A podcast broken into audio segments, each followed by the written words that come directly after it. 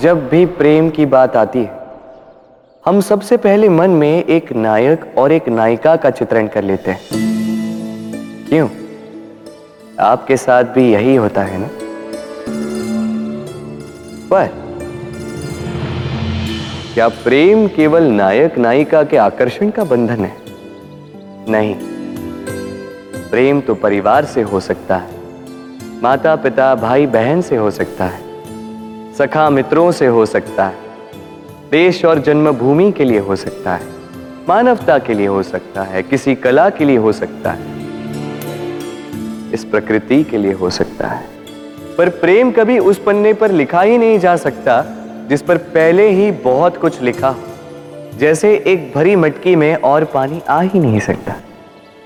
यदि प्रेम को पाना है तो मन को खाली करना होगा। अपनी इच्छाएँ, अपना सुख, सब त्याग कर समर्पण करना होगा।